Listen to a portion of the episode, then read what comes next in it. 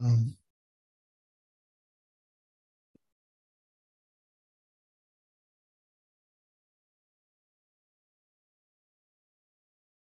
вечер, дорогие друзья. Не прошло и полчаса. Нет, кажется, полчаса прошло. А, И я, наконец, оказался в прямом эфире. Какой-то адский сбой интернета у меня произошел. Я тут все перезагружал, все запускал заново. Ну вот, кажется, справился. Но, знаете, оказалось страшно вовремя, потому что пока у меня это тут все происходило, за это время э, случились события. И, может быть, вы уже в курсе. Во всяком случае, я вижу, что те, кто у нас здесь э, в чате нашей прямой трансляции обмениваются всякими э, мнениями. Ви- видно, что люди в курсе. Действительно, э, некто подверг ракетной атаке лагерь, э, во всяком случае, как уверяют, как уверяет Пригожин и как уверяют его подчиненные, лагерь ЧВК «Вагнер» подвергся ракетной ата- атаке. И, по всей видимости, этот удар произошел со стороны сил Министерства обороны. То есть это дружественный, так сказать, огонь. А, Отношения между двумя армиями в Российской Федерации дошли до того, что одна другую обстреливает ракетами. Ну что же, прекрасно. Вот как пишет Ларс Бросинг, погнали. Да, вот действительно погнали и в этом смысле тоже. Да, я Сергей Пархоменко, это программа «Суть событий», как всегда, чуть не сказал в это время, нет, не в это время, а полчаса назад, 40 минут назад мы должны были начать наш с вами прямой эфир, э, который наконец начался. Финляндия нас смотрит, Хьюстон нас смотрит, Днепр из Гдыни нас смотрит. Каким образом Днепр оказался в Гдыни, не знаю, но тем не менее вот утверждают, что это так. Дюссельдорф смотрит, рожденный в Харькове. Видите, какие сегодня прекрасные заплетения. Яшкарала, Техас, Сумы, э, Саров э, и прочее, прочее, прочее. Спасибо большое, очень рад вас всех здесь видеть. Пока совсем немного у нас тут народу. Ну, э, я думаю, что те люди, которые были как-то обескуражены тем, что эфир все никак не начинался, в какой-то момент вернутся. Да, э, главная тема сменилась. Э, Я собирался начать э, с совсем другого. Я собирался начать с... А, впрочем, давайте все равно и начну. Мне кажется, что это будет, ну, как-то стратегически правильно и как-то скорее, ну, что ли, из уважения к участникам событий. Давайте я все-таки начну с той темы, с которой я и хотел начинать, с того, как развивается украинское наступление. А, довольно много... Андрей Миронов спрашивает, признавайтесь, почему вы опоздали? Признавался уже, только вы где-то отсутствовали непонятно где. Опоздал я потому, что у меня был сбой интернета. Я с ним сражался. Вот, как видите, сразился и победил. А, И тут снова с вами. Так вот, э, украинское контрнаступление, э, медленности которого и не успехом которого так радовалось э, всякое российское начальство, на самом деле, на мой взгляд, и этот взгляд опирается на мнение военных аналитиков, военных обозревателей, которых я уважаю, а, на самом деле это наступление по существу проходит до сих пор стадию разведки, стадию прощупывания российской обороны. По всей видимости, опять же, как говорят специалисты, после того, как российская страна обрушила Каховскую ГЭС, а, рисунок э, украинского наступления и замысел украинского наступления должен был измениться. Хотя э, представители украинской армии, разумеется, говорят, что это никак на них не повлияло, но понятно, что все-таки это довольно радикально меняет картину мира, как-то существует Днепр или не существует Днепр как преграда, которую, в принципе, можно попытаться, а, которую попыта- можно попытаться форсировать, А, но э, ситуация изменилась. А, Мы видели совершенно истерические заявления э, самого Путина и э, официальных представителей Российского Министерства обороны и вот этих так называемых военкоров, которые жонглируют какими-то совершенно невероятными цифрами, какими-то сотнями пораженных танков и так далее. Сегодня уже понятно, что э, все эти сведения совершенно не подтверждаются реальной информацией из зоны боевых действий, не подтверждаются ни съемками, ни э, спутниковыми фотографиями. Видно, что российской публике много раз демонстрируют одни и те же кадры, по всей видимости, действительно было несколько инцидентов, в которых погибло какое-то какое количество украинской техники, что, в общем, абсолютно неизбежно при любых наступательных действиях. Э, но в любом случае количество этой техники измеряется штуками, а не сотнями. И знаете, здесь уже невозможно э, свалить ответственность, скажем, когда ты слушаешь, что несет по этому поводу Путин, невозможно свалить ответственность на людей, которые выкладывают перед ним вот эти знаменитые папочки и предоставляют ему какую-то информацию. Потому что, ну, хоть сколько-нибудь разумный человек э, обязан был бы отнестись критически к этим цифрам, а не нести их э, в публику. Но то, как это делает Путин, с какой интонацией, с каким выражением, э, лично меня заставляет думать, что он, скорее всего, наверное, еще и умножает эти цифры на какие-то там одному ему известные коэффициенты. И, в общем, в основе всего этого вранья лежит, собственно, он, и мы не можем с вами говорить о том, что э, кто-то там ввел его в заблуждение или э, что-то там вроде этого. На самом деле это все выглядит совершенно не так. Но вот что важно. А, отвлекусь на секунду. Георгий Седов, спасибо большое. Подношение алгоритмом YouTube, как он обозначил свой донейт. 20 евро прислал мне Георгий Седов. Большое спасибо. Да, это повод напомнить вам, что а, работает система, которая называется Суперчат, с помощью которой вы можете поддержать мой а, труд, мой а, YouTube-канал. Ну и понятно, что работают все прочие системы связи с вами. Отметки нравятся, они же лайки как-то в вашем распоряжении. И подписки на этот канал тоже были бы чрезвычайно полезны. Я не сказал этого в начале, скажу сейчас. Так вот, развитие вот этого начального такого разведывательного, прощупывательного этапа украинского наступления пришло к очень интересному моменту, к моменту, когда мы видим систематические атаки на коммуникации, связанные с Крымом. А, собственно, самое яркое событие – это уничтожение вот этого самого Чангарского моста. А, это, собственно, совсем небольшая инженерная конструкция, но важная. Если вы посмотрите на карту, вы увидите, что Крым связан с э, материковой частью Украины. Теперь эта часть Украины, южная часть, оккупирована российскими войсками. Собственно, там пролегает вот этот самый коридор, так называемый сухопутный, такой рукав, который был захвачен э, российскими агрессорами ровно для того, чтобы обеспечить сухопутную связь с Крымом.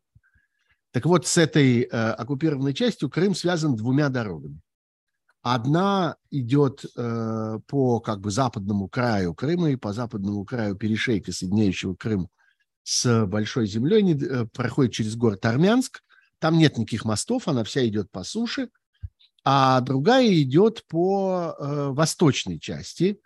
И там э, она э, пересекает э, Севаш, пересекает Чонгарский пролив – узенький довольно, но тем не менее это водная преграда, и там есть этот самый мост. Вот этот мост был приведен почти в полную негодность. Мы видели с вами вчера, как по нему гулял один из э, назначенных э, оккупантами руководителей администрации так называемой Херсонской области, ну вот той части Херсонской области, которая находится под контролем России, гулял, говорил, что это все совершенно бессмысленно, это все безмозглые, безмозглые действия, зачем они это сделали, просто так и так далее. Нет, это совершенно не безмозглые действия, это совершенно не просто так, это радикальное нарушение коммуникации, потому что все это, все это, э, весь поток транспорта двинулся в обход, двинулся вот через эту единственную уцелевшую дорогу через э, Армянск. Вы спросите, а что же знаменитый Керченский мост? здоровенный, который был построен и который, собственно, по идее, сам один способен, как говорили, как говорило российское руководство, обеспечить снабжение Крыма всем необходимым. А Керченский мост закрыт для грузовых перевозок. И закрыт он еще, собственно, с октября прошлого года, с того момента, э, когда э, он был подорван. Вы помните эту историю, что на Э, Керченский мост, заехала фура, там была сложная история, как этот груз передвигался, там как через Болгарию, Кавказ, еще как-то. Очень долгим кружным путем его туда гнали, и в какой-то момент пригнали, фура заехала туда, взорвалась и разрушила один из пролетов и, собственно, дорожное полотно Керченского моста. И с тех пор движение по Керченскому мосту грузового транспорта запрещено. И как в домостовую эпоху э, грузовики э, должны пользоваться паромной переправой, которая там э, в Керчи работает. Это, конечно, очень сильно, э, очень сильно нарушает э, эти самые перевозки. Почему так подробно мы присматриваемся к этой системе этих дорог в Крым и так далее? Потому что складывается постепенно ощущение, что именно Крым оказывается здесь вот, собственно, стратегической точкой приложения сил. Мы это понимаем и с политической э, точки зрения. Мы понимаем, что нет более важной задачи для украинского руководства, для украинской армии, чем вернуть Крым. Это радикально поменяло бы, так сказать, морально-политическую обстановку и в Украине, и в России. Это символическая вещь. Это, собственно, знак Э, того главного успеха, который имели российские захватчики в Украине. Это то, с чего началась вся история, то, с чего в 2014 году началась агрессия России против Украины. И вот вернуться в эту точку, отбить обратно эту чрезвычайно важную территорию было бы для э, Украины и украинцев ну, просто не, не, не, неоценимо, непереоценимо важно. А, и э, всегда такое подозрение было, что на самом деле, когда украинская страна планирует любое контрнаступление, первым делом они думают, а можно ли что-нибудь сделать с Крымом. И вот эта радикальная, э, радикальная обработка транспортных путей заставляет думать о том, что да, наступление готовится именно туда. Скорее всего, это наступление, если оно будет развиваться, оно будет развиваться по западной стороне, вот, собственно, там, с той стороны, где этот самый Армянск остался. Вот. Или, вот это как бы тоже важно понимать, что, э, ну, и военные специалисты нам говорят, и, собственно, военная наука, если почитать как-то любую серьезную книжку по военному искусству, что э, любое перспективное направление наступления – может быть реальным, но оно же в какой-то момент может сыграть роль отвлекающей. И э, мы всегда можем предполагать, что на самом деле комбинация состоит не из одного, а из двух шагов.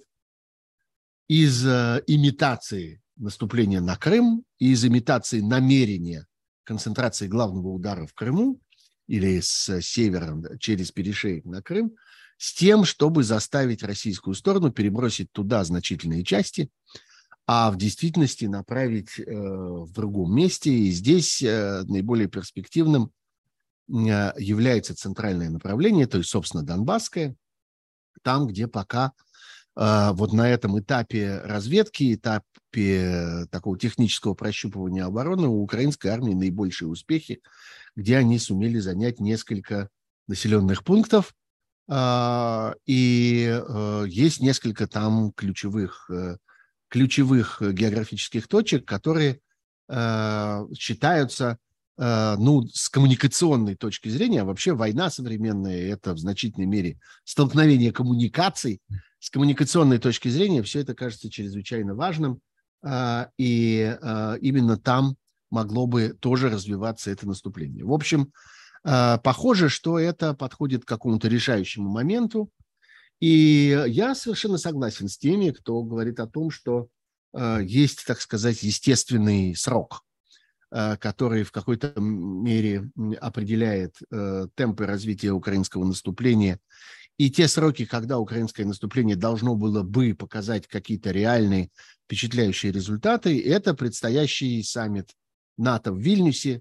Вообще, обычно это как-то очень сильно противопоказано попы, э, любое военное э, действие очень сильно противопоказано любым, ему, любые противопоказаны ему любые попытки сделать что-то, знаете, к дате, к сроку, к празднику или еще как-нибудь, что-нибудь в этом роде. Но в данном случае действительно такой повод есть, и повод очень серьезный. Украине очень важно, если не получить прямо сейчас решение о принятии ее в НАТО, то получить какой-то документ, который ясно очертил бы перспективу, как говорят, дорожную карту этого самого вступления Украины в НАТО. И в этом смысле момент этого вильнюсского э, натовского саммита является историческим для Украины и чрезвычайно ответственным. И понятно, что Украине важно продемонстрировать какие-то серьезные успехи и свою способность справляться с ситуацией на фронте, противодействовать российской агрессии. Все это совершенно очевидно. Вот э, все это и, и это развитие украинского наступления, постепенное втягивание в украинское наступление все новые и новые техники, э, расширение зоны украинского наступления. Вы видели, что невероятно нервно, истерически буквально отреагировало российское военное командование и российские политики, и в том числе и МИД, отреагировали на эти удары по крымской территории, заявляя о том, что вот это там очередное преодоление каких-то красных линий, и что это не зона боевых действий. А кто, собственно, вам сказал, что это не зона боевых действий? Кто вам очертил зону боевых действий, расставил флажки и сказал, вот здесь у нас война идет, а вот здесь у нас война не идет? Это вы с чего это взяли? А, это я, э, так сказать, э, мысленно обращаюсь сейчас к российским военачальникам и российским дипломатам. Все это, разумеется, абсолютно безответственная болтовня.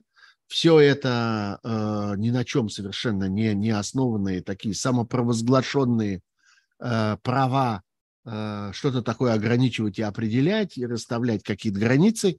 В действительности это украинская территория. Никто никогда в мире за исключением России и там нескольких ее стран-халуев, никто никогда не оспаривал принадлежность этой территории к Украине. Украина возвращает себе незаконно захваченную, аннексированную Россией территорию, делает это всеми теми средствами, какими может это делать. Более того, когда мы видели с вами атаки по, собственно, э, такой официальной российской территории, там по Белгородской области и так далее, и так далее, и то оказалось, что Э, скажем, э, западные политики и западное военное командование стран НАТО и так далее совершенно не намерено оспаривать право Украины действовать там так, как они считают нужным. Многократно они подчеркивали, и об этом говорил, например, и госсекретарь Соединенных Штатов Блинкен, говорил о том, что, ну что же, как-то Украина сама вправе определять, каким образом она ведет боевые действия и защищает здесь свои интересы. Единственное ограничение заключается в том,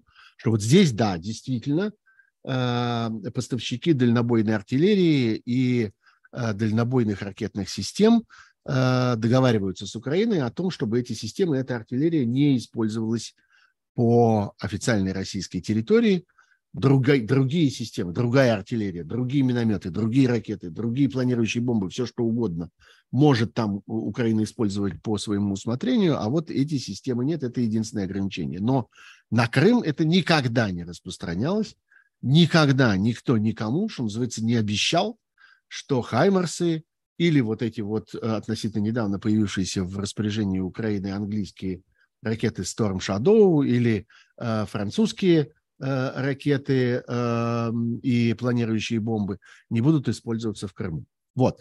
Все это еще вчера было главной темой политических событий и главной темой моего прямого эфира, и я как-то собирался, собственно, вокруг этого э, рассматривать все, что происходит, происходит. Но с тех пор произошли некоторые дополнительные события.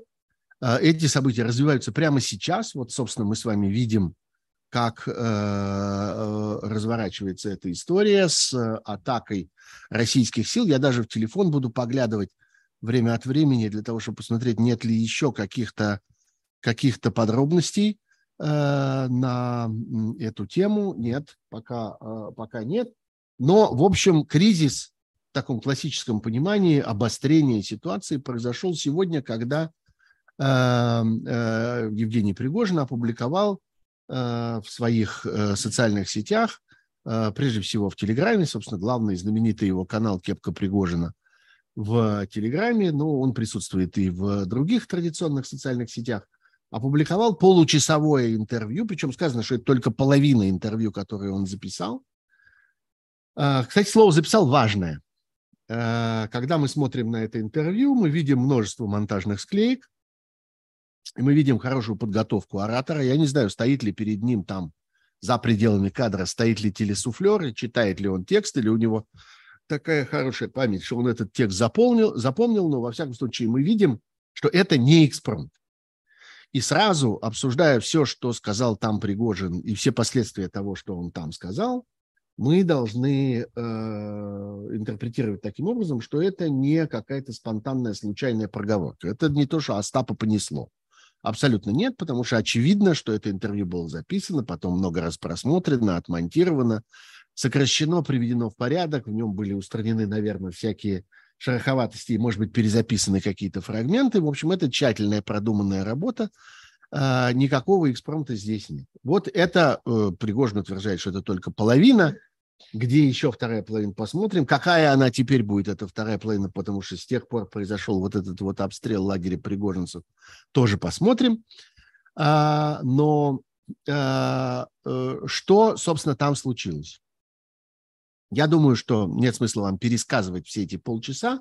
Вы при желании это все посмотрите, да и есть очень много э, изложений, каких-то сокращенных версий. Если вам неохота проводить в компании Евгения Пригожина 30 минут, это действительно малоприятное удовольствие, то посмотрите это в каком-то изложении или сокращенном виде. Но что важно, что, мне кажется, э, произошло и что, собственно, является центром этого события. Впервые на моей памяти Пригожин подверг прямой и непосредственной атаке президента Путина. А, не все, надо сказать, с этим согласны. Я вижу довольно много э, интерпретаций и в России, и за пределами России. Мне даже вот пришлось сегодня принимать участие в разговоре на одном французском телеканале, где была целая группа экспертов, и я остался там в одиночестве. Я был единственный, кто говорил, посмотрите, он э, направил свой удар непосредственно на фараона. А другие э, эксперты мне э, в один голос говорили, да нет, это, в общем, по-прежнему по принципу «царь хороший, бояре плохие». Французам очень нравится это выражение. Кто-то когда-то их научил, они продолжают его повторять с удовольствием по любому поводу. Значит, да, вот царь хороший, бояре плохие. Пригожин э, с страшной силой и свирепостью нападает на Шойгу, нападает на военное руководство, но тщательно обходит э, президента. Не обходит. На мой взгляд, мы должны с вами э, просто это ясно как-то увидеть и констатировать, что в его сегодняшнем выступлении есть большой кусок, который посвящен причинам, основам, э, происхождению войны в Украине. И этот фрагмент тотально расходится с э, пропагандистской доктриной Путина. А это очень важная часть этой пропагандистской доктрины. Это не просто какие-то шуточки, это не просто какая-то информация или там какое-то мнение Путина, в котором позволено с ним спорить. Нет, это, собственно, основа сегодняшней российской политики. Идея о том, что Россия не начинала эту войну, а Россия ее типа только заканчивает, как много-много раз было сказано и во всяких пропагандистских каналах, и сказано было самим Путиным. Идея, э, которая заключается в том, что Россия вынуждена была ответить военным образом, что Россия сама находилась под атакой, что НАТО вело себя агрессивно и планировало придвинуться непосредственно к российским границам, что сама украинская армия э, готовилась, и были будто бы обнаружены какие-то ясные свидетельства того, что украинская армия готовится к нанесению удара и по Крыму, и по Донбассу, и по другим территориям. И вот, собственно, это было причиной, плюс вторая важнейшая причина, о которой все время говорят российские пропагандисты, говорят российские политики и говорит российское руководство и лично Путин, вторая причина – это необходимость защиты э, русскоязычного населения в восточной части Украины, которое население будто бы на протяжении долгого времени подвергалось э, дискриминациям, э, а потом и уничтожению, геноциду, какие только слова там при этом не употреблялись. Вот это все яростно, совершенно, что называется, бешено вращая глазами, опровергал сегодня Пригожин. И это невозможно э, интерпретировать никакой борьбой с плохими боярами. Это удар непосредственно по Путину. И даже если Пригожин не называет Путина по имени, по-моему, не единого раза. Может, я пропустил разок, но мне показалось, что ни единого раза в, этом получасовой, в этой получасовой записи э, Пригожин никого не упоминал. Э, в смысле, Путина не упоминал, но это э, э, противоречие с ним, лично с ним. Причем важнейший, ответственнейший, ответственнейший, ответственнейший, что у меня сегодня с языком, я что-то заплетаюсь, части. И что говорит Пригожин по этой? Как он объясняет начало войны? Он объясняет это тем, что российская коррупция Э, олигархи, близкие к Путину, чиновники, близкие к Путину, военная верхушка, близкая к Путину, спецслужбы, близкие к Путину, э, получили этот, так сказать, эту зону для разграбления. Что Восточная Украина, Донбасс были местом, откуда все это время добывали какую-то, какие-то материальные ценности. Это то место, где, так сказать, паслась российская элита, и именно для этого она начала эту историю, и именно для этого она поддерживала это. И Пригожин, кстати, опровергает э, традиционный такой разговор э, российских э, политиков и э, разговор людей, близких к российской власти сегодня, о том, что на протяжении восьми лет происходила война, происходила агрессия Украины против этой занятой э, Россией э, части Донецкой и Луганской области. Ничего подобного не было, говорит Пригожин. Был обмен ударами, когда-то более интенсивный, когда-то менее интенсивный, обмен ударами между двумя артиллериями. И по существу, если э, украинская сторона и э, обстреливала какие-то объекты на территории Донбасса, то она обстреливала, собственно, российские позиции. Она обстреливала военных, она обстреливала э, те объекты, которые представляли собой опасность непосредственно для Украины. Послушайте, это все, вот пока, до этого места, это в точности то, что бесконечно говорили российские э, оппозиционные журналисты независимые, что говорили расследователи, что говорили политические противники Путина, что говорил, например, Навальный, что говорили те, кто осуждали эту войну. Что говорил я, в частности, на протяжении всех тех лет. Вы можете меня спросить, где я был 8 лет. Я вам отвечу, что я 8 лет объяснял, что Россия вошла Э, совершенно немотивированно вошла в Донбасс, Россия захватила Крым, Россия вела там агрессивные действия, э, они не были совершенно мотивированы никакими притеснениями тамошнего русскоязычного населения, никакого конфликта не существовало, никто никого там до появления России не убивал, никто никого не изгонял, никто ни на кого не давил, ничего этого не происходило, но это стало территорией бесконечного грабежа, и на протяжении этих восьми лет российские олигархи, политики, чиновники, военные, спецслужбы, силовики и все прочие грабили восточную часть Украины и очень дорожили этой возможностью грабить восточную часть Украины.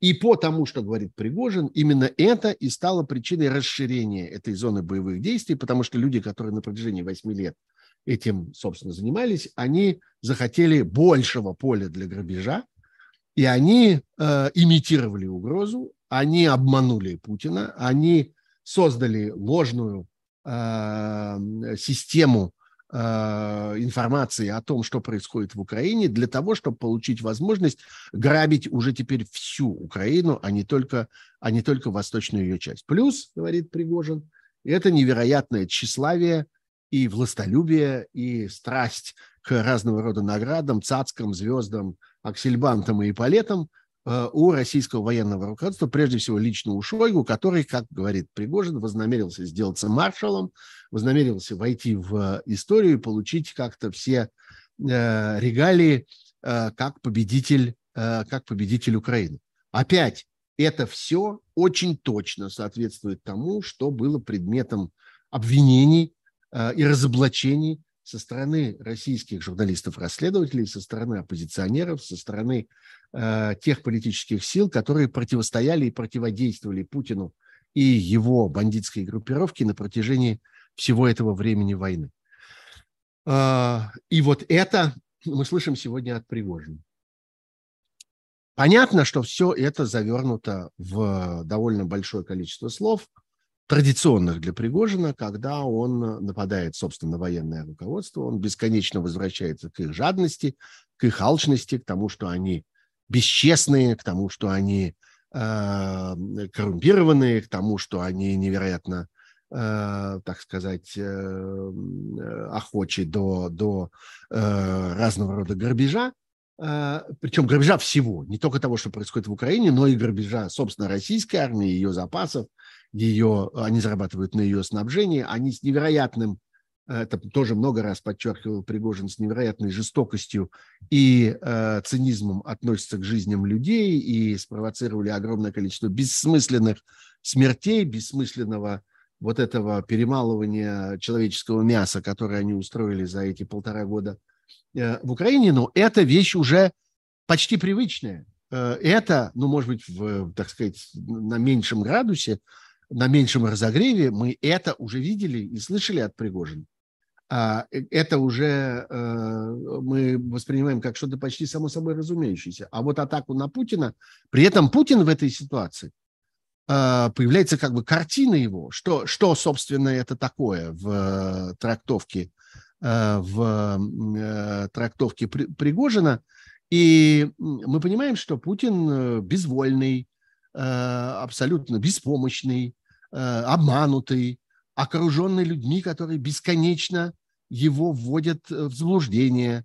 Э, человек, который не способен собрать информацию, не способен ее проанализировать, не способен принять на основе этой информации правильные решения и так далее. И сколько бы э, Пригожин не э, обвинял в этом путинское окружение, картина самого Путина, зрелище самого Путина – Э, из этого э, появляется, ну, я бы сказал, крайне неприглядное, крайне для Путина унизительное. Возникает вопрос, а, а, собственно, почему Пригожин это делает? И чего в точности он добивается? Я должен вам признаться, что у меня нет на сегодня э, адекватной, исчерпывающей трактовки э, происходящего. Я не могу вам однозначно ответить, э, как так вышло и почему вышло, что Пригожин бросился на Путина. И я уверяю вас, что ни один сегодняшний аналитик, я не сомневаюсь, что еще сегодня и завтра мы с вами обнаружим целые толпы разных э, палеотологов, и разных э, толкователей, которые вам скажут, ну, ну, это абсолютно все очевидно, ну, это все как дважды два, ну, все совершенно прозрачно, мы все это понимаем и давно это предсказывали. На самом деле, я уверяю вас, что никто в точности сегодня этого не понимает. У всех есть разные, ну, так сказать, на выбор несколько версий. У нас нет никаких оснований, э, изну, ни, никак, ни, никакой информации изнутри, которая создавала бы основания для того, чтобы остановиться на одной из этих версий. У нас есть только некоторые наблюдения и некоторые предположения по э, этому поводу. Э, что я считаю наиболее вероятной возможностью? Я вам изложу и невероятные чуть позже тоже, ну, не то чтобы невероятные, но менее вероятные. Но начну все-таки с того, что кажется мне более, ну, как бы, э, более приближенным к истине. А, я все-таки э, отдаю себе отчет в том и вам советую. Э, вот весь мой опыт наблюдения за политическими событиями и анализа политических событий на протяжении уже многих лет показывает, что все время надо помнить о том, что ничто в политике не происходит в один шаг. Ничто не происходит как бы одномоментно. Ничто не происходит в результате какого-то щелчка пальцами, какого-то решения – вот давайте мы поступим так. Это всегда процесс, который дробится на много этапов и который втягивает в себя постепенно всех э, действующих лиц. Вот если посмотреть на то, что происходило с Пригожиным в перспективе, вот в обратной, точнее, перспективе, посмотреть назад, как постепенно это происходило, да, в какой-то момент Пригожину, то ли он сам э, сообразил, что это момент, когда можно как-то сильно продвинуться и а, получить какие-то важные политические дивиденды и расширить свое влияние. Он же политический авантюрист. Ему, так сказать, важно расширять влияние и контролировать разного рода там а, финансовые, экономические и политические потоки. И вот в какой-то момент ему показалось, что война – это такое время, когда можно попробовать двинуться вперед. И он, собственно, предложил либо сам, либо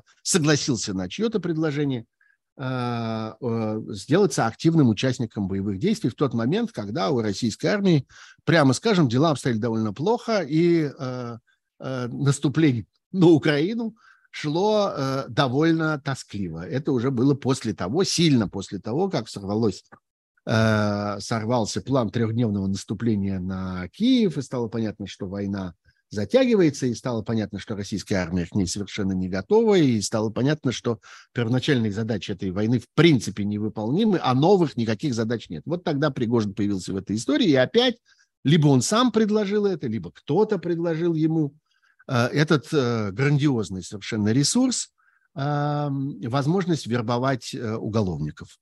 Пригожин очень активно этим воспользовался и по существу разрушил российскую систему юстиции, российскую систему исполнения наказаний, насобирал там многие десятки тысяч людей, а, и э, в какой-то момент оказался в очень выигрышном положении, потому что именно он овладел вот этим вот мощным человеческим ресурсом, который оказался даже более мощным, чем то, что было в распоряжении Министерства обороны, которое барахталось с попытками заключения контрактов. Никто этих контрактов заключать не хотел. Потом началась э, осенняя мобилизация. Э, качество этих мобилизованных войск оказалось чрезвычайно низким, мотивация их оказалась чрезвычайно низкой, подготовка их оказалась совершенно нулевой. В общем, оказалось, что Пригожин с его ресурсом сильно выигрывает э, в этом соперничестве и довольно быстро, вот это следующий шаг этой истории, довольно быстро стало понятно, что российское военное руководство, армейское руководство, руководство Министерства Э, обороны не намерены с этим смириться. Понятно, что есть какая-то история отношений, которая простирается гораздо дальше, назад всей этой военной истории.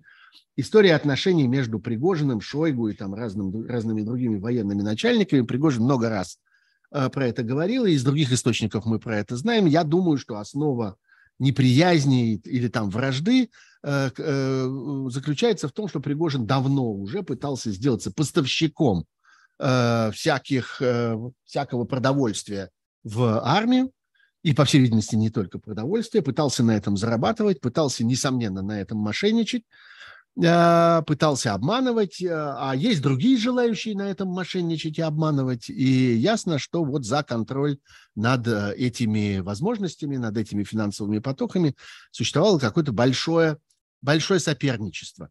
Вот на этом, еще в эпоху э, Вагнера африканского, так сказать, когда все, вся работа заключ, э, заключалась в африканских странах, потом в э, Сирии. Вот еще на том этапе эта вражда зародилась, и теперь, конечно, она расцвела особенным э, ярким э, цветом, и э, у Пригожина этот ресурс, ресурс вербоевых уголовников отобрали.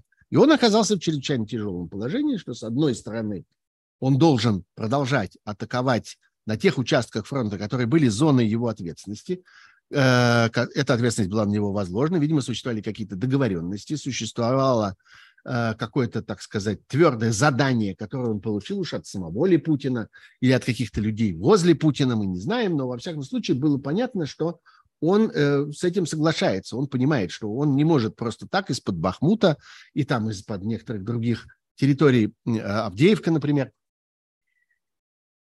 где он действовал, он не может просто так оттуда выскочить. Он должен продолжать там воевать, он должен продолжать терять там огромное количество людей, а приток этих людей у него очень сильно сократился. И вот на этом этапе началась э, открытая фаза вражды между Пригожиным и военным командованием. Они начали поливать друг друга сначала словами, э, и э, инициатором э, открытой э, этой стычки был именно Пригожин. Он чрезвычайно резко и грубо Э, нападал на военное руководство и обвинял их в том, что они лишают их снабжения, что они ставят их в невыносимое положение, что они приводят, собственно, к тому, что потери резко э, растут на пригожинских участках фронта.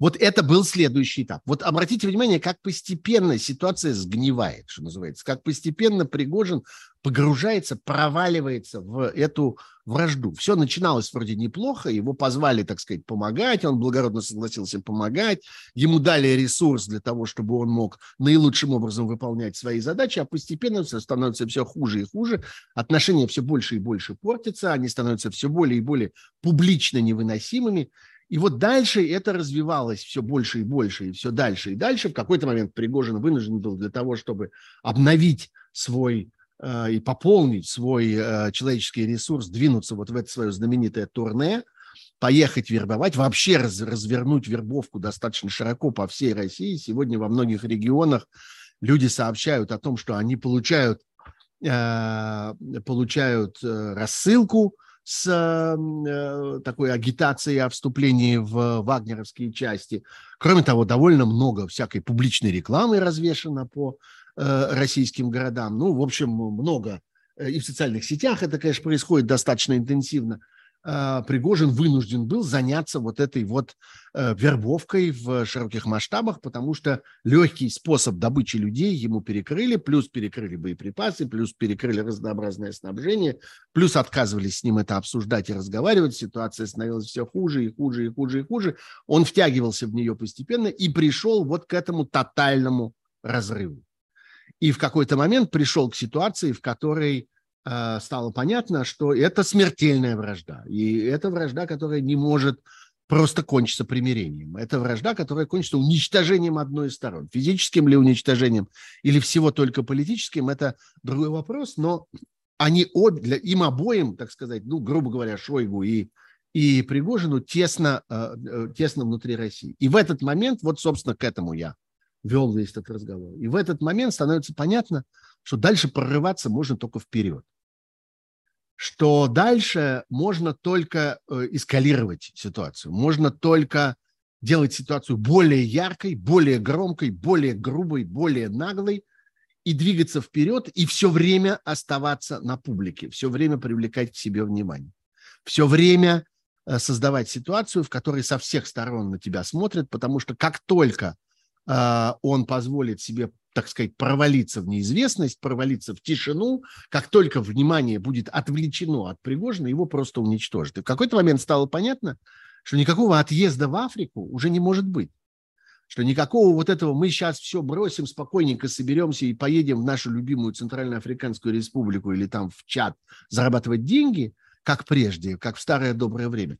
Это уже невозможно технически, потому что они окажутся там в тени, они окажутся там э, вне сцены этой театральной, вне этих ярких, огня этих ярких софитов, и их просто там перережут.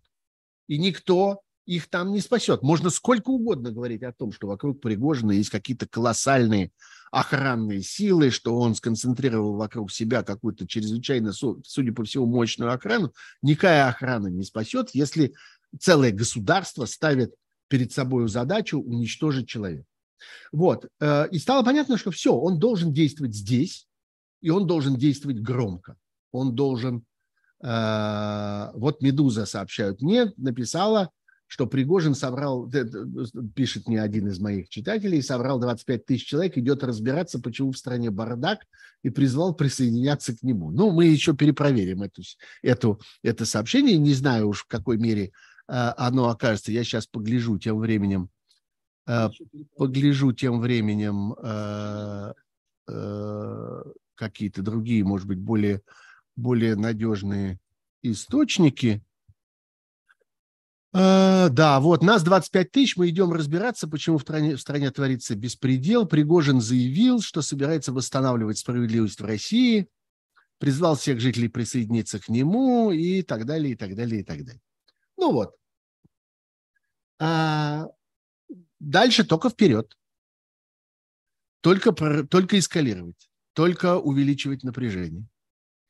А, и таким образом, понимаете, вот смотрите, я начал с того, что то, что говорил сегодня Пригожин, не может быть экспромтом.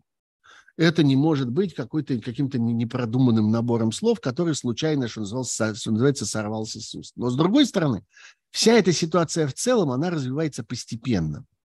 И она, люди, которые находятся внутри ее, они не вполне отдают себе отчет, куда она движется. Они делают каждый раз шаг, отвечая на э, очередной вызов. Они каждый раз Э, как бы соответствуют ситуации.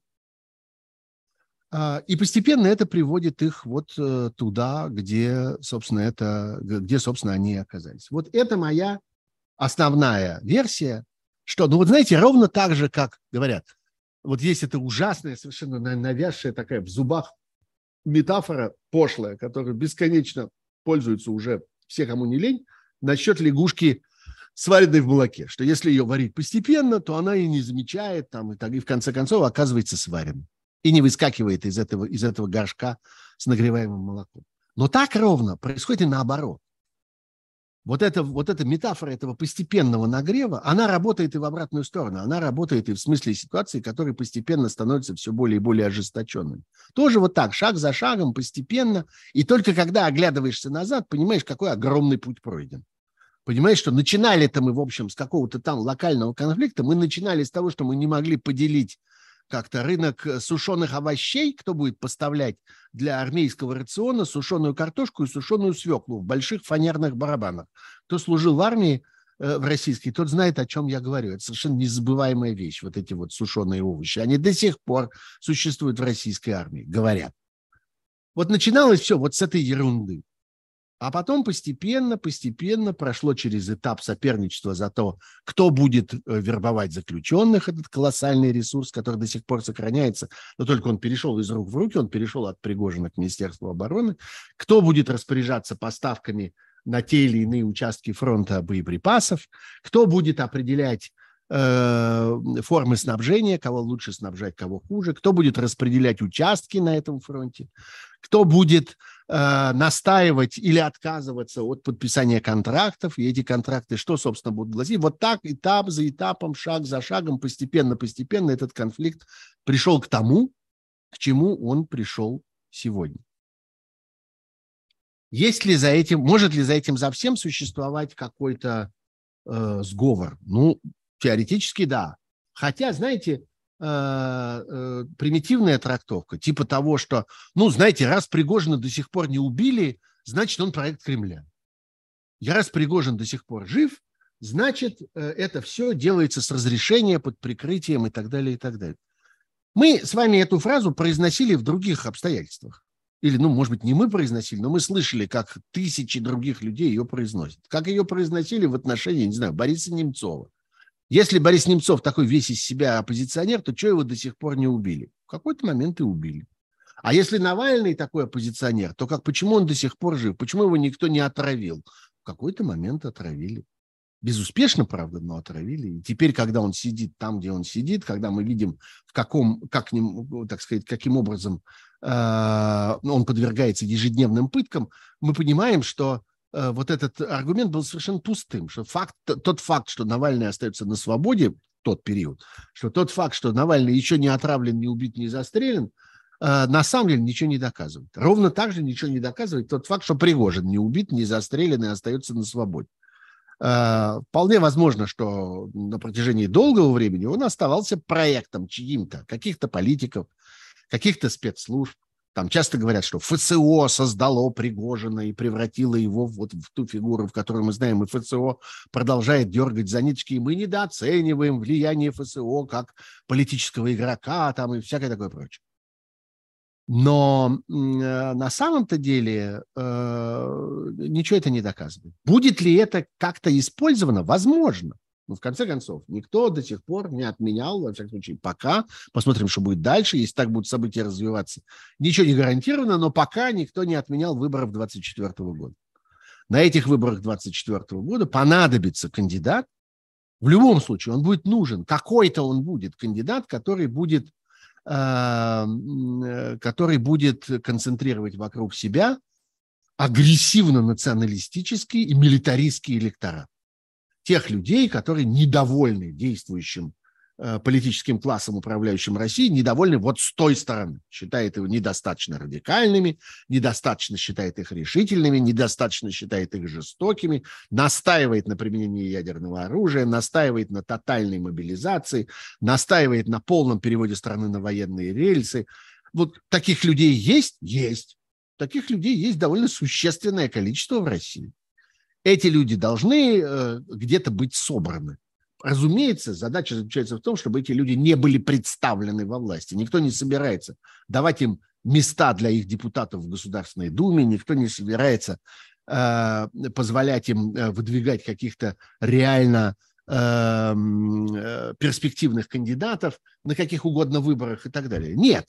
Но, они, но их где-то в какую-то кучку их надо собрать, какую-то корзинку их надо сложить. Вот такой корзинкой все равно придется кого-то искать. Будет ли это кто-то, кто претендует на место Жириновского? Раньше это был Жириновский на этом месте. Ну, Жириновского больше нет. Заменить Жириновского просто там на Слуцкого или там на кого-то еще не получилось. Любые попытки сделаться Жириновским там со стороны э, то э, э, Дмитрия Медведева, то э, там, я не знаю, какие-то еще нелепые э, думские лидеры – пытаются изобразить из себя Жириновского, ничего, разумеется, из этого не получается.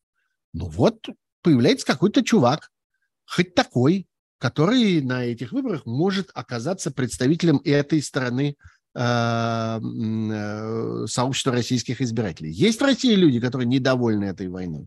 Есть в России люди, которые недовольны вот этой, с этой стороны. Да, конечно, есть. Кто-то должен, на, на кого-то они должны сложить свои голоса.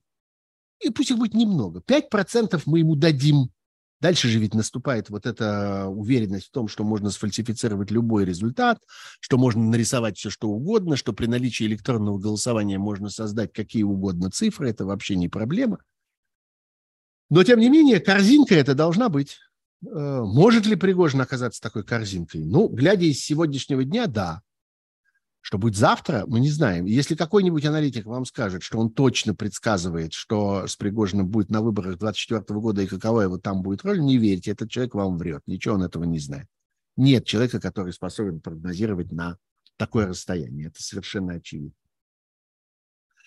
Ну вот, так что, э, собственно, это был косвенный ответ на, на вопрос, который я все время слышу, на вопрос о том, а не может ли вся история с Пригожиным быть э, э, фальшивой, не может ли она быть комбинацией для того, чтобы в 2024 году, собственно, выставить вот двух кандидатов, Путина и Пригожина, и напугать этим тех, кто недоволен Путиным. Что, ну вот видите, вот единственная альтернатива вот такая – вот хотите, вот вам, пожалуйста, Пригожин. Будете голосовать за Пригожина? А, не будете? Ну, голосуйте за Путина тогда. Вот, собственно, вам и весь выбор.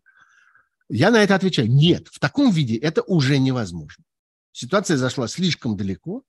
Она развивалась под действием каких-то своих собственных внутренних побудительных сил. Как вы видите, она привела к реальному кризису. И так это уже быть не может. Может ли, тем не менее, для Пригожина э, найтись э, место, найтись роль на предстоящих выборах, да. И, и если он к тому моменту будет жив, какая-нибудь найдется такая роль. Что-нибудь будет. Вот, так что э, это вот вторая, э, вторая версия, которую все время надо как-то иметь, э, иметь в виду. Надо еще, кстати, понимать, что есть еще особенности восприятия этого всего. Э, конечно, мы не должны с вами э, думать, что вот существует Россия, в России живет там 140 миллионов человек, и все эти 140 миллионов человек днем и ночью только сидят и обсуждают, что сказал Пригожин. На самом деле э, никакого Пригожина ведь никаком, ни в какой государственной пропаганде нет, и в телевизоре его нет и он присутствует там только в виде каких-то издевательских цитат, когда какие-то там попугаи или сам Соловьев говорят, вот посмотрите, что Пригожин сморозил там в последнее время, ха-ха, вот только так он цитируется. Но м- существует пузырь, в котором, по всей видимости, и мы с вами находимся, если мы с вами так активно это обсуждаем. Да, пузырь, который состоит из Телеграма, из Твиттера, из Фейсбука, надо сказать, не самых популярных российских социальных сетей, самая популярная другая, ВКонтакте, или там Одноклассники, очень популярная вещь, или, и очень популярна никакая не социальная сеть, а бесконечное количество отдельных чатов, в которых сидят наши с вами соотечественники.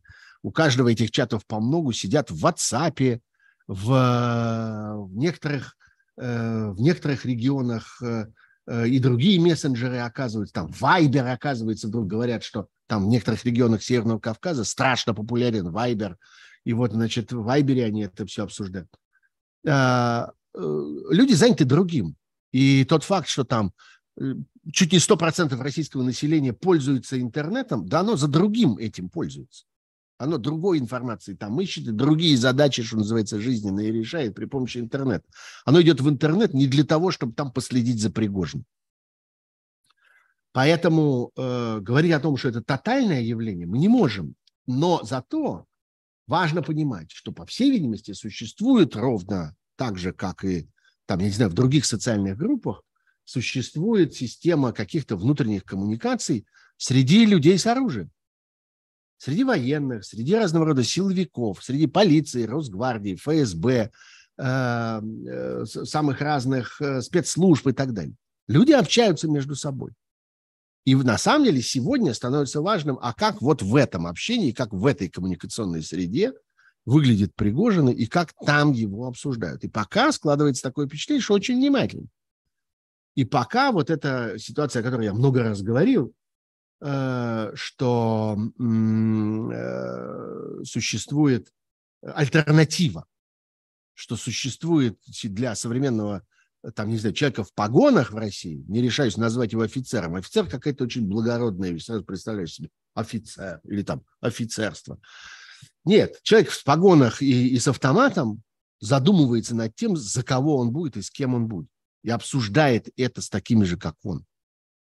И это является их каким-то повседневным предметом для каких-то рассуждений и для принятия решений.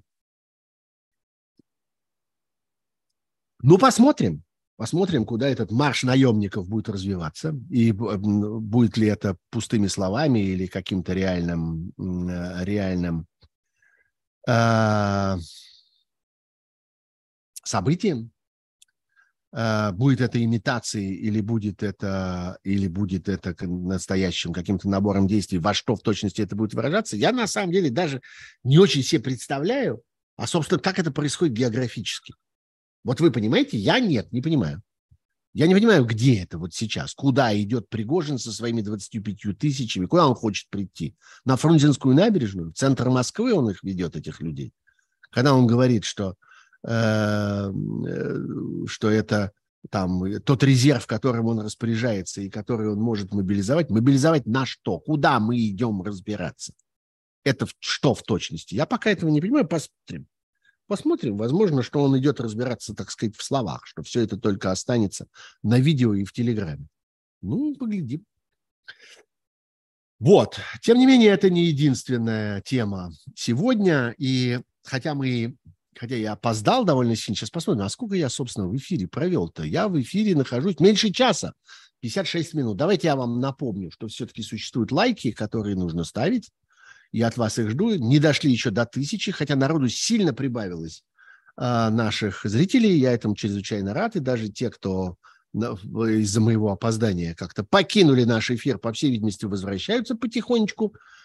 А, но вот а, лайков как-то маловато, подписок э, тоже как-то сильно не прибавляются, это неправильно. Ну и возможности э, воспользоваться разными системами для донейтов Э, по-прежнему в вашем распоряжении. Пожалуйста, обратите внимание на тот плакатик, который висит у меня над головой.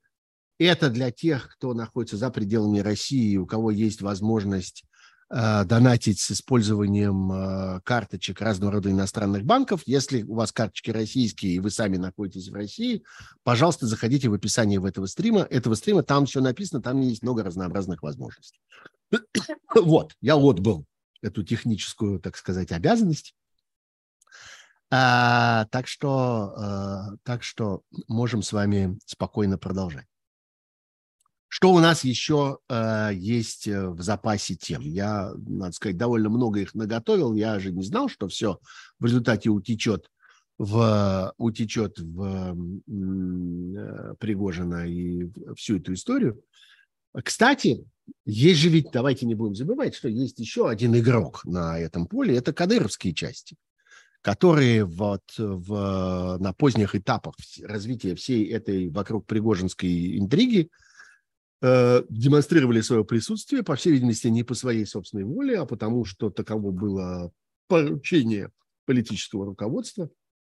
Мы видели довольно агрессивные э, заявления со стороны самого Рамзана Кадырова и людей, близких к нему. А, и дальше э, сложилась ситуация, в которой кадыровские части должны были быть двинуты вот в Белгородскую область и в те регионы, которые подвергаются атакам через российско-украинскую границу. А, надо сказать, что, конечно, гораздо более естественным было бы использование там именно наемнических частей, вот этих так называемых добровольческих формирований кому заниматься вот этой охраной территории и усилением охраны границы, как не вот таким вот, э, так сказать, добровольцем. Но, видите, э, ситуация зашла уже достаточно далеко, она зашла туда, где выяснилось, что невозможно им предлагать э, эту роль. невозможно на них возлагать эту обязанность, чтобы они э, служили бы э, охране границы, что казалось бы совершенно естественно. Ну, я не знаю, там, казачество всегда этим занималось. В конце концов, мы с вами можем сказать, что, можем считать, что все вот это пригоженство – это такое современное казачество э, в какой-то мере, в какой-то степени. Вот. Но нет, это теперь так не работает. Вот это мы уже можем э, констатировать. Тогда отправили туда кадыровцев, но кадыровские части, как сообщают люди на месте, как сообщают те, кто пытаются там за ними уследить, оказались чуть не в четвертом ряду, на четвертой линии обороны. Впереди, э, ближе всего к границе, стоят, э, собственно, пограничные части, потом срочники, потом мобики, что называется, вот эти самые мобилизованные, и только потом э, замечают э, кадыровцев, собственно, замечают их внутри города Белгорода, который, если вы опять-таки посмотрите на карту, то вы увидите, что он все-таки от границы находится на довольно существенном отдалении. Это не то, что вот прямо как-то, прямо в окопах где-то, прямо на линии фронта, ничего подобного. Так что это тоже интересно. Э, сыграют ли они там какую-то роль, и, или они так и будут оставаться за спинами у других, э, у других войск. Э, и как это будет развиваться теперь? Теперь, когда дело пришло, по всей видимости, к какому-то прямому противостоянию, посмотрим, какую роль кадыровские части будут играть теперь. До сих пор их все время выставляли в качестве какого-то противодействия, в качестве альтернативы Пригожинским – насколько они окажутся этой альтернативой, э, альтернативой дальше. Ну вот теперь я должен э, перейти к, э, ну я бы сказал, каким-то гораздо более спокойным, гораздо более академичным вещам. И прежде всего сюжет, э, о котором я хотел бы поговорить в оставшееся время, э, это э, некоторые юридические новости, которые случились за минувшую неделю.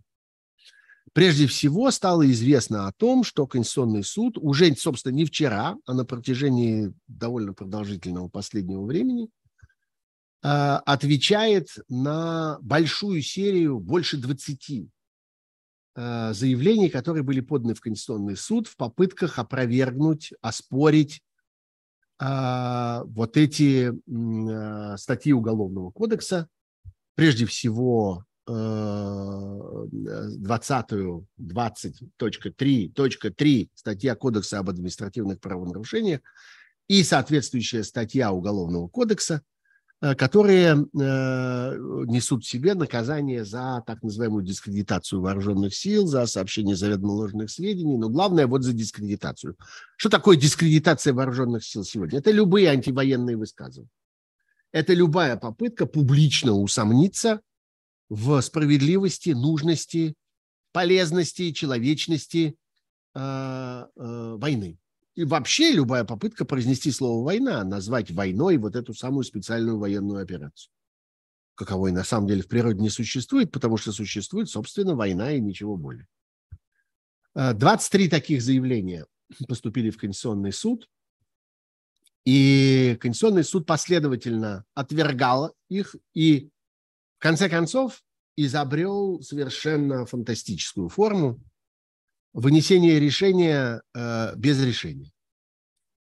Вынесение решения без рассмотрения. И вот э, для примера мы можем с вами видеть, что произошло с одной из этих жалоб. Эту жалобу, это заявление в Конституционный суд подал Илья Яшин, никто иной. Тот самый Илья Яшин, который находится сейчас в э, колонии который осужден, собственно, по этой самой статье, за это самое, за дискредитацию вооруженных сил, а, абсолютно, разумеется, безвинно, абсолютно неправосудно, абсолютно бессовестно и бессмысленно. Он подал заявление в Конституционный суд. Конституционный суд отказался его рассматривать, но вынес по нему решение. И, собственно, первые строки этого, которые мы можем видеть на сайте Конституционного суда, этого поразительного совершенно документа, Конституционный суд Российской Федерации, изучив представленные материалы, не находит оснований для принятия данной жалобы к рассмотрению. То есть рассматривать он ничего не будет, но дальше следует 9 страниц, 9 страниц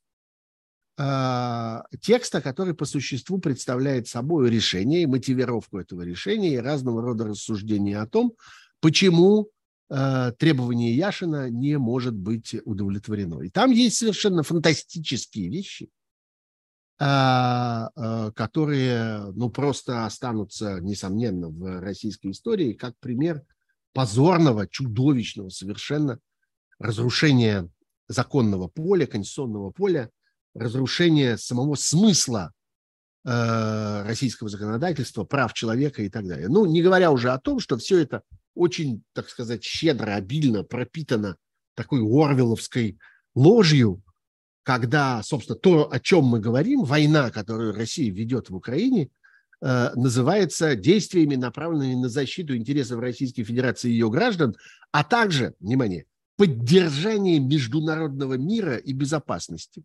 Вопрос, а что делают российские войска в Украине сейчас. Что делает российская авиация, когда бомбит мирные российские города, э, украинские города? Что делает российская армия, э, когда уничтожает мирных жителей на оккупированных территориях? Что делают российские бандиты, когда разграбляют украинскую экономику, вывозят оттуда промышленные, промышленное оборудование, продукцию сельского хозяйства, природные ресурсы и так далее, и так далее. Что они там делают? они поддерживают международный мир и безопасность с точки зрения Конституционного суда. И в, этой, в этом тексте Конституционного суда эта формула повторена, не знаю, ну, раз 20, наверное, что речь идет о поддержании международного мира и безопасности. Но вот заявление, которое, на мой взгляд, ставит точку на существование Конституционного суда, на карьере каждого из этих людей, которые подписали этот документ. Мы знаем их всех по именам. А, мы знаем судей Конституционного суда, мы знаем председателя Конституционного суда Зорькина, людей, которые написали следующее. Принятые государственными органами Российской Федерации соответствующие решения и меры не могут быть, дальше я буду медленно читать, не могут быть произвольно, исключительно на основе субъективной оценки и восприятия поставлены под сомнение. Вы поняли, что они сказали? То есть мы не можем ставить под сомнение решения и меры, принимаемые органами Российской Федерации, просто потому, что мы так считаем. Мы не можем усомниться в этом. Это преступление. Это незаконно с их точки зрения. Тем более, говорят они, говорит Конституционный суд, тем более, что это означало бы, вопреки прямым и об, общеобязательным предписаниям Конституции Российской Федерации, отрицание правового характера Российской Федерации и верховенства ее Конституции. Еще раз, э, основанные на субъективной оценке и на восприятии наши мнения о том, что происходит, наши сомнения в решениях власти – это, с точки зрения Конституционного суда, отрицание Российской Федерации, отрицание верховенства ее Конституции. Какой стыд! Какое, я бы сказал, подлое свинство. Это люди в мантиях. Это люди, облеченные вот этой как бы властью, ставить точку в законодательном, э, в законодательном процессе. Публичные действия, говорит Конституционный суд, в том числе выступления и высказывания целенаправленно несущие в себе негативную оценку деятельности по защите российских по, по защите интересов Российской Федерации и ее граждан, поддержанию международного мира и безопасности, видите, они опять. Так вот, эти выступления и высказывания, целенаправленно несущие все негативную оценку, могут, особенно с учетом их накопительного эффекта, оказывать негативное воздействие на реализацию соответствующих мер. То есть они, сука, еще накапливаются. Вы еще и повторяете это, вы еще и упорствуете в этом, вы еще и снова и снова это говорите, вы еще и опять и опять недовольны. Происходит накопительный эффект. И из-за этого накопительного эффекта что происходит? Снижается решительность и эффективность выполнения вооруженными силами Российской Федерации и другими государственными органами поставленных задач. Мотивированность военнослужащих и иных непосредственно участвующих в этом лиц, и тем самым фактически, даже не преследуя непосредственно именно такой цели, они содействуют силам, противостоящим интересам Российской Федерации. То есть от того, что вы, суки, повторяете, что вы недовольны, что вы не согласны, что вы осуждаете, вы этим снижаете мотивированность. Вы содействуете силам, противостоящим интересам. от того, что вы говорите это, от того, что у вас есть ваше мнение. Вот э, решение Конституционного суда, которое, ну, мы много чего слышали от них. Мы как-то видели их, что называется, в разных позах. Мы убедились уже за эти годы, что они абсолютно готовы на все и согласны с любым указанием, которое им дадут, и оформят его, что называется, в лучшем виде. Но это, конечно, вещь, которая останется в учебнике. Вот этот текст, в котором они объясняют, что никто не смеет произвольно усомниться, а если кто произвольно усомняется, то усом, усомнится, то происходит накопительный эффект, который всему мешает. Это фантастический совершенно в своей наглости текст. И второе, э, тоже такое вот законодательное, так сказать, юридическое решение, я говорил о нем довольно подробно э, во время э, моего эфира в среду на «Живом гвозде», вы знаете, что в среду в 4 часа по Москве каждую неделю я появляюсь в программе «Особое мнение». А, так вот, там довольно подробно я говорил о двух законах, которые были приняты в Государственной Думе а, на этой неделе. В ураганном темпе они прошли от первого до третьего чтения, фактически, что называется, не приходя в сознание, не открывая глаз, не вынимая изо рта. Их э, приняли. Один закон э, – это закон, который позволил призывать уголовников, людей с судимостями или людей с э, неотбытым сроком наказания. И второй закон, особенно важный, закон об особенностях уголовной ответственности лиц, привлекаемых к участию в военной операции, э, то есть э, закон о, о том, что люди, которые оказываются в армии, люди, которые заключают контракты, люди, которые соглашаются быть участниками этой войны, которую государство продолжает называть э, специальной военной операцией, эти люди освобождаются от уголовной ответственности. И тонкость этого закона в том, что одним из своих пунктов он создает э, ситуацию, которая заключается в том, что не только уже совершенные преступления подлежат как бы прощению, подлежат э, амнистии, помилованию, уже совершенной на момент выхода, вступления в силу этого закона.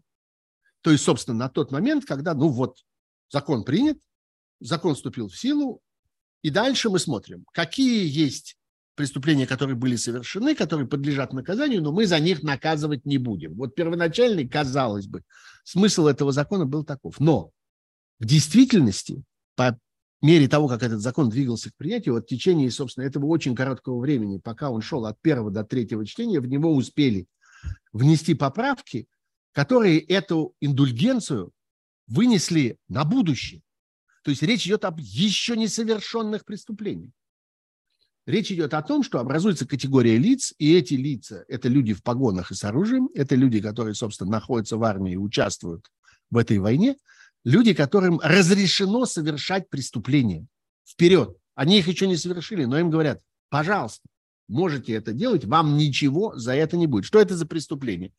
Это преступление так называемый, они относятся к малой и средней степени тяжести, то есть до пяти лет, но там есть важные вещи. Там есть вымогательство, там есть э, грабеж, и там есть э, убийство в состоянии аффекта. И, конечно, для военных э, условий, для ситуации, когда убийство рассматривает, э, скажем, следствие и видит, что это убийство совершено в военное время в зоне ведения военных действий, фактически любое убийство может быть объявлено убийством в состоянии аффекта. Любое убийство мирного жителя, любая бессудная казнь, любое э, убийство в момент грабежа, в момент мародерства и так далее, это все в состоянии аффекта. Ну, война же. Люди нервничают, волнуются, как-то беспокоятся, чувствуют себя несчастными. И вот в этом самом состоянии аффекта они убивают. И, собственно, это сегодня разрешено российской армией. Вот этот юридический урожай, я бы сказал, минувшей недели, вот этот вот закон, разрешающий преступления наперед – и решение Конституционного суда, которое по существу объявляет невозможным любое мнение, э, принципиально невозможно, объявляет его вне закона, любое мнение не только, вот обратите внимание, они толкуют это расширительно, не только по поводу войны, не только по поводу военных действий. Они в целом говорят о том, что э, сомнения в действиях э, органов власти является недопустимым, противозаконным, ставят под сомнение э, э, само существование Российской Федерации и так далее. То есть в действиях власти нельзя сомневаться, вообще никаких. Сюжет, который явно заслуживает того, чтобы обсуждать его даже на уровне, на фоне, я бы сказал, того, что сейчас развивается в это самое время. Давайте я еще погляжу во всякие новости. ФСБ возбудило дело против Пригожина – сообщают мне в Национальном антироссийском комитете, э, антитеррористическом комитете, хорошая оговорка, я назвал его антироссийским, он и есть антироссийский. Как заявили в Национальном антитеррористическом комитете, утверждения, распространяемые от имени Евгения Пригожина, не имеют под собой никаких оснований. В связи с этими заявлениями ФСБ России возбуждено уголовное дело по факту призыва к вооруженному мятежу. Вот новости последних минут. Собственно, пока мы тут с вами сидим в эфире и обсуждаем, давайте посмотрим еще, еще что, что нам набежало в новостях на, на эту тему. Меня, конечно, больше всего интересуют вот эти 25 тысяч, идем разбираться. Мне интересно, куда, собственно, они идут разбираться. Пригожин – это не военный переворот, а марш справедливости. Заявил, что де... Пригожин заявил, что действия ЧВК, направленные против Минобороны, не являются военным переворотом не являются. Ранее он говорил, что его наемники остановят зло, которое несет военное руководство страны, а бизнесмен пообещал уничтожить немедленно тех, кто будет пытаться оказать сопротивление. Я это цитирую по «Медузе», которая цитирует напрямую, э, напрямую Пригожина. Ну, все это происходит публично на наших глазах, поэтому нет никаких оснований сомневаться, что эти новости что эти новости э, являются фактически реальными. Э, вот полная расшифровка сообщений. Э, последнее. Э, давайте посмотрим. Давайте просто почитаем, что наговорил Пригожин в последние, в последние, собственно, час, с того момента, как мы с вами тут в эфире. 21 час 9 минут. Пригожин говорит, нас подло обманули и пытались лишить возможности защищать свои дома. Мы были готовы пойти на уступки Минобороны, сдать оружие, найти решение, как мы будем дальше защищать страну, но эти мрази не успокоились. Сегодня, видя, что мы не сломлены, они нанесли ракетные удары по нашим тыловым лагерям, погибло огромное количество бойцов, наших боевых товарищей. Мы примем решение, как ответим на это злодеяние. Следующий шаг за нами. 21 час 25 минут. Совет командиров ЧВК Вагнера принял решение, говорит Пригожин. Зло, которое несет военное руководство страны, должно быть остановлено. Они пренебрегают жизнями солдат, они забыли слово «справедливость», и мы вер, вернем ее. Поэтому те, кто уничтожили сегодня наших парней, те, кто уничтожили десятки, многие десятки тысяч русских солдат, будут наказаны. Дальше я пропускаю кусок. После того, как мы закончим начатое, мы вернемся на фронт, для защиты нашей Родины. Президентская власть, правительство, МВД, Росгвардия и другие структуры будут работать дальше в привычном порядке.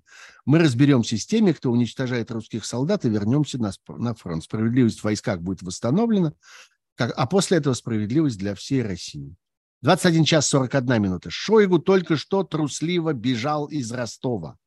В 21.00 он бежал трусливо, как баба, для того, чтобы не объясняться, зачем он поднимал вертолеты, уничтожать наших парней, зачем наносил ракетные удары. Эта тварь будет остановлена. Это что же? Значит, мы предполагаем, что, что э, это они этот марш устроили на Ростов, что ли? На Шойгу, который находится в Ростове? 21 час 49 минут. Нас 25 тысяч, говорит Пригожин. Мы идем разбираться, почему в стране творится беспредел. 25 тысяч ожидают как тактический резерв, а стратегический резерв вся армия и вся страна, все, кто, не, все, кто хочет, присоединяйтесь, надо заканчивать с этим безобразием. 22.15. Начали появляться подробности. Министр обороны специально прибыл в Ростов для того, чтобы провести операцию по уничтожению ЧВК Вагнера. Он использовал артиллеристов и пилотов вертолетов в темную, чтобы нас уничтожить. 22-29. Это не военный переворот, это марш справедливости. Наши действия никак не мешают войскам. 22-39. Большинство военных нас горячо поддерживает. Приходит сообщение, спасибо, парни, наконец-то наступит справедливость в армии, наконец вы добьетесь, чтобы нам дали боеприпасов, чтобы нас перестали кидать на мясо. Только что пришла информация в ростовском морге, министр обороны велел спрятать 2000 тел, которые хранятся там, чтобы не показывать потери. Да, конечно, трудно было мне себе представить до сегодняшнего дня, что я буду зачитывать сообщения Пригожина, выходящие вот так минуту за минутой. Последний из них 22.39, это, собственно, 20 минут тому назад было сказано. Посмотрим, как это будет разворачиваться дальше. Ну, действительно, это вполне беспрецедентная вещь, и как-то важно понимать, э, какова будет реакция на это российских властей, какова будет реакция Кремля, будет ли и дальше молчать по этому поводу Путин, который, собственно, этого джина выпустил из бутылки. Э, посмотрим, как это будет развиваться дальше. А, тем временем, э, давайте еще все-таки какие-то события этой недели, хотя они Э, конечно, блекнут, так сказать, и меркнут перед вот этой, вот этим, вот этой хроникой, которая происходит прямо сейчас. Две важные организации объявлены нежелательными в России на этой неделе. Это правозащитная группа «Агора», чрезвычайно важная для защиты всех гражданских активистов, правозащитников, журналистов – которые подвергаются сейчас репрессиям в России. Э, правозащитная группа ведет колоссальную работу и по существу бесплатно защищает огромное количество людей, дает консультации, анализирует новое законодательство. Э, так что это э, ну, не, не, не просто, так сказать, какая-то НКО, которая там занимается какой-то милой благотворительностью, это активный ежедневный участник Э, политического сопротивления сегодня.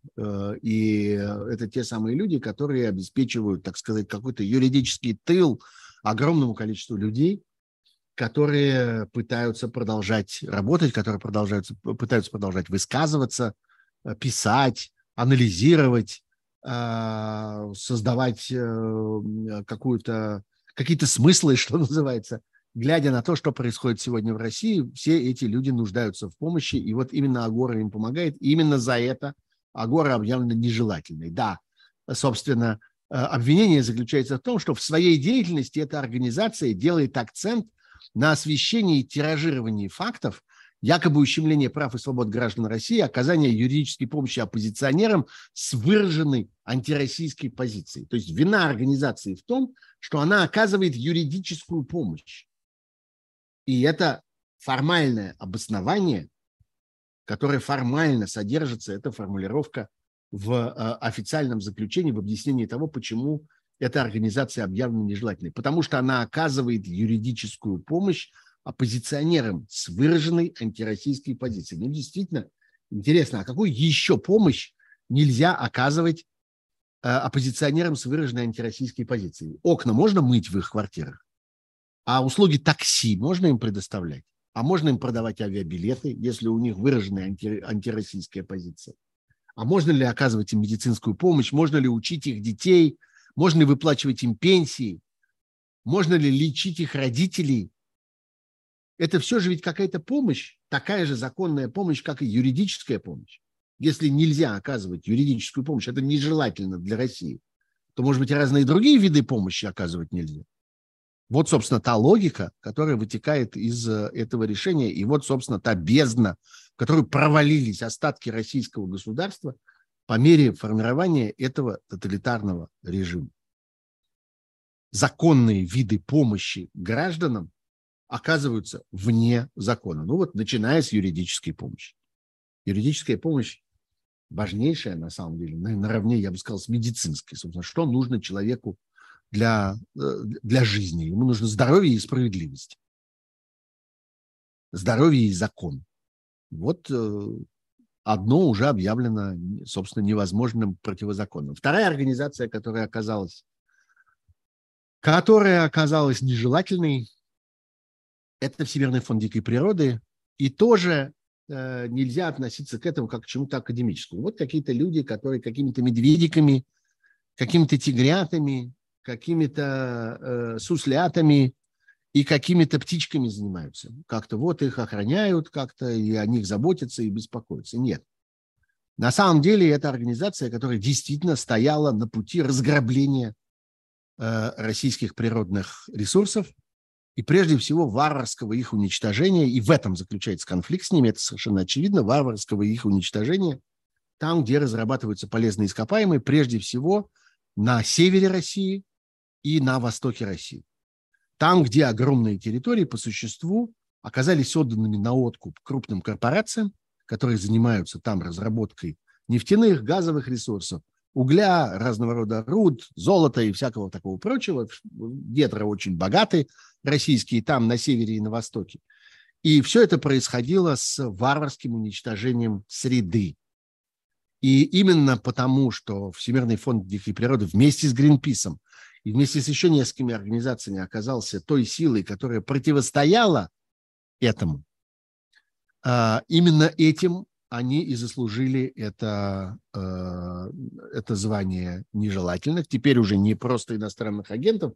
Иностранными агентами они были объявлены довольно давно, мне кажется, э, мне кажется, еще осенью прошлого года, или, может быть, даже весной прошлого года, ну, в общем, давно.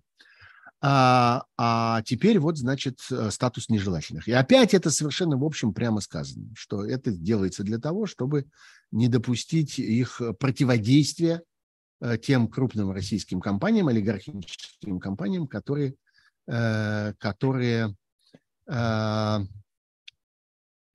стоят на пути у этого грабежа. Давайте посмотрим еще какие-то новости. И дальше я перейду перейду. Нет, последняя новость по-прежнему 22.39. А, и сейчас посмотрим, что есть еще. Не появилось ли каких-то еще свежих сообщений по этой части. Давайте я пойду к вопросам. Я думаю, что это будет справедливо, э, если я попытаюсь, попытаюсь ответить на на вопросы. Здесь я обращаюсь к моим помощникам, которые мне эти вопросы э, присылают. Ну, извините, про батискаф сейчас говорить не буду, как-то не до батискафа. Э, реально ли это междуусобица или спектакль для ВСУ?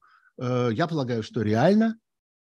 А почему это, собственно, может быть спектакль для ВСУ? ВСУ что, сейчас как-то отвесит челюсть и э, э, как-то будет в изумлении наблюдать за тем, что происходит в России, что ли? Как вы себе представляете? С каким образом это можно устроить для ВСУ так, чтобы что-то сбить ВСУ с панталыку? ВСУ прекратит свое наступление? Или ВСУ сейчас бросится на помощь Пригожину? Или что еще, собственно, может быть? Вы знаете, это такая чистая, чистая конспирология, которая э, ну, не выдерживает просто обычного сравнения, обычного какой, обычной проверки логикой, так скажем. А, так, ну что же. А,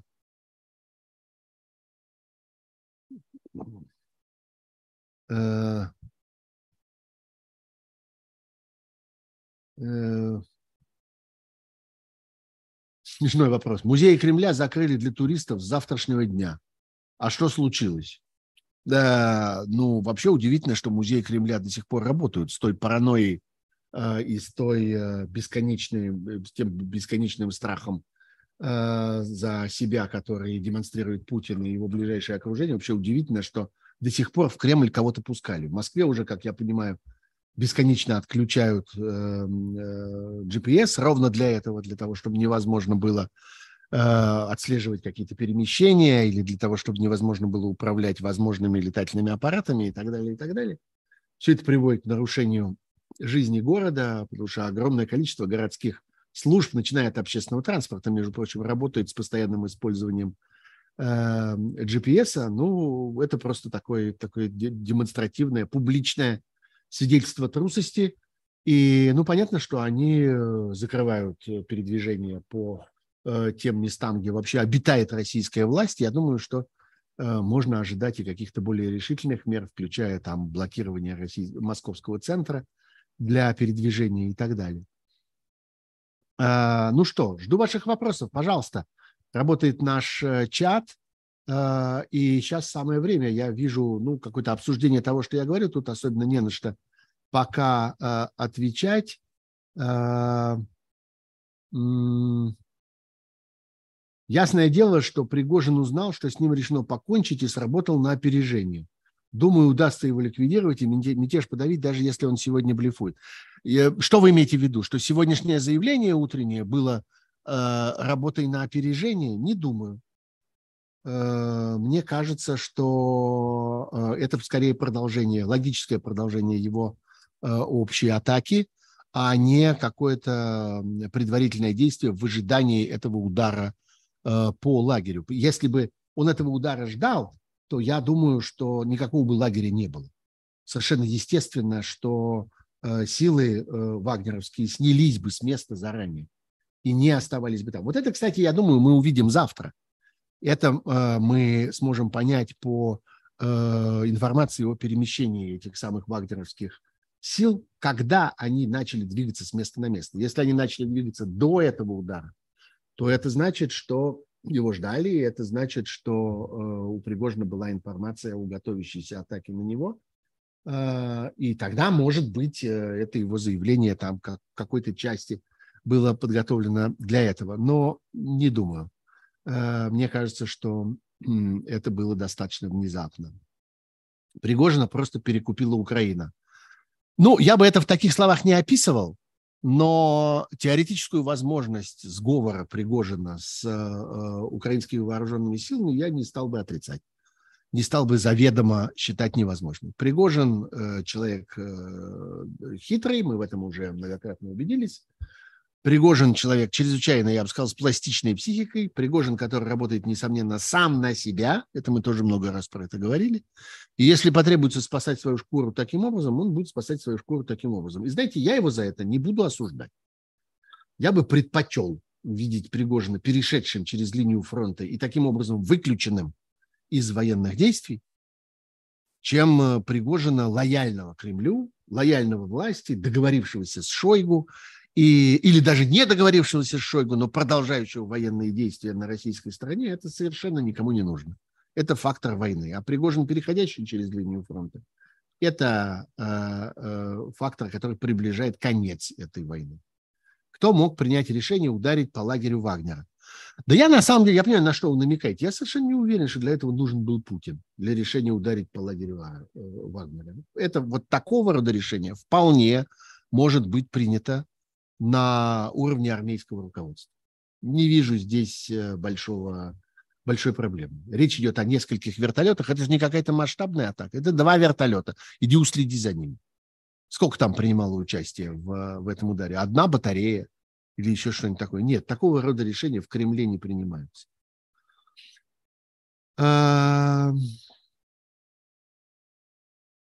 Пригожин, переходящий через линию фронта, это уже предательство как-то. Знаете, Максим Голубев, а я считаю предательством участие в этой агрессии.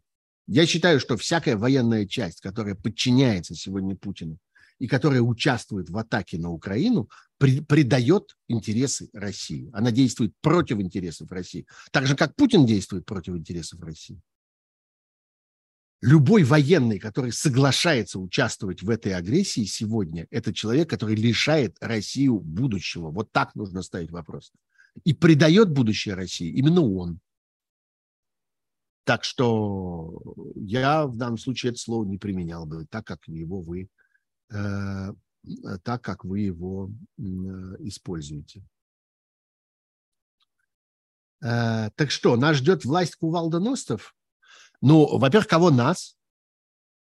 А, э, я думаю, я тоже много раз про это говорил, что период анархии в России неизбежен.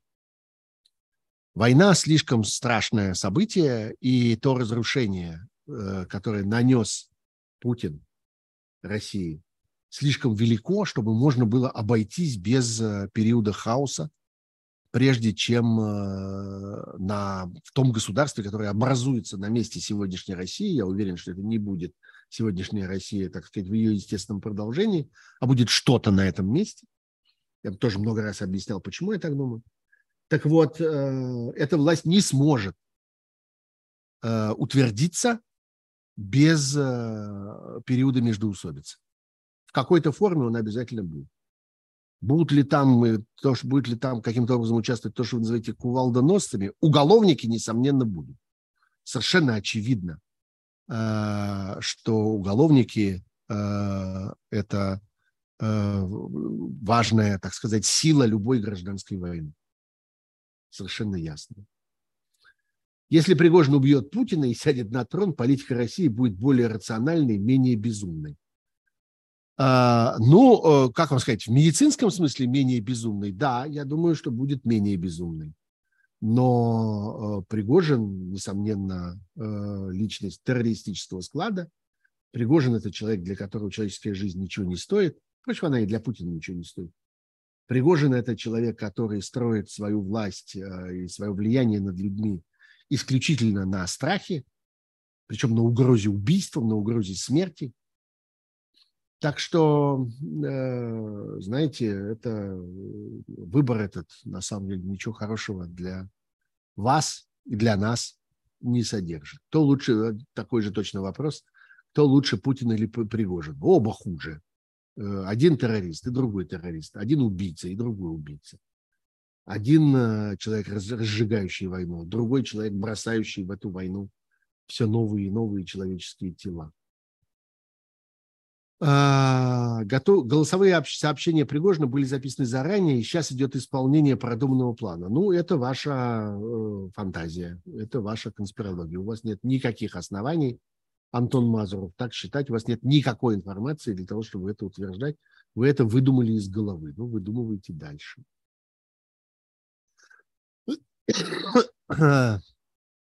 Ну вот, хорошо, остановимся на этом. Я не знаю, как будут развиваться события. Я вообще не исключаю, что, может быть, нам с вами придется вернуться в этот эфир, в этот эфир сегодня ночью или завтра утром, или завтра в течение дня, если в России будут происходить какие-то события, которые по-настоящему меняют расстановку сил, меняют продолжение ее, э, продолжение этой истории, меняют э, ход этой войны. Если оно будет того стоить, мы с вами встретимся и поговорим. В конце концов, это несложно. Пока давайте прервемся. Мне кажется, что мы достаточно уже в эфире, больше полутора часов. Я вас всех благодарю. Благодарю за то, что вы оставались все это время здесь. Благодарю за то, что вы накидали мне лайков. Я надеюсь, что вы их добавите еще. Э, я вижу, что и суперчат работал э, за время этой, э, этого стрима. Я вижу, что и подписки были, я вижу, что и пожертвования были – Пожалуйста, не уходите далеко от э, э, YouTube-канала Сергея Пархоменко. Здесь будет еще много интересных разговоров. Если надо, и экспертов разных позовем. Друзей у меня много, умных, есть с кем поговорить. Так что, ну, будем строить нашу работу и наши эфиры в зависимости от дальнейшего развития событий, если оно будет того стоить. Спасибо вам большое. Я Сергей Пархоменко. Это был прямой эфир сути событий. Наблюдаем с вами дальше за развитием этой э, удивительной эпопеи и смотрим, чем она м, будет продолжаться. Будьте здоровы, всего хорошего. До свидания.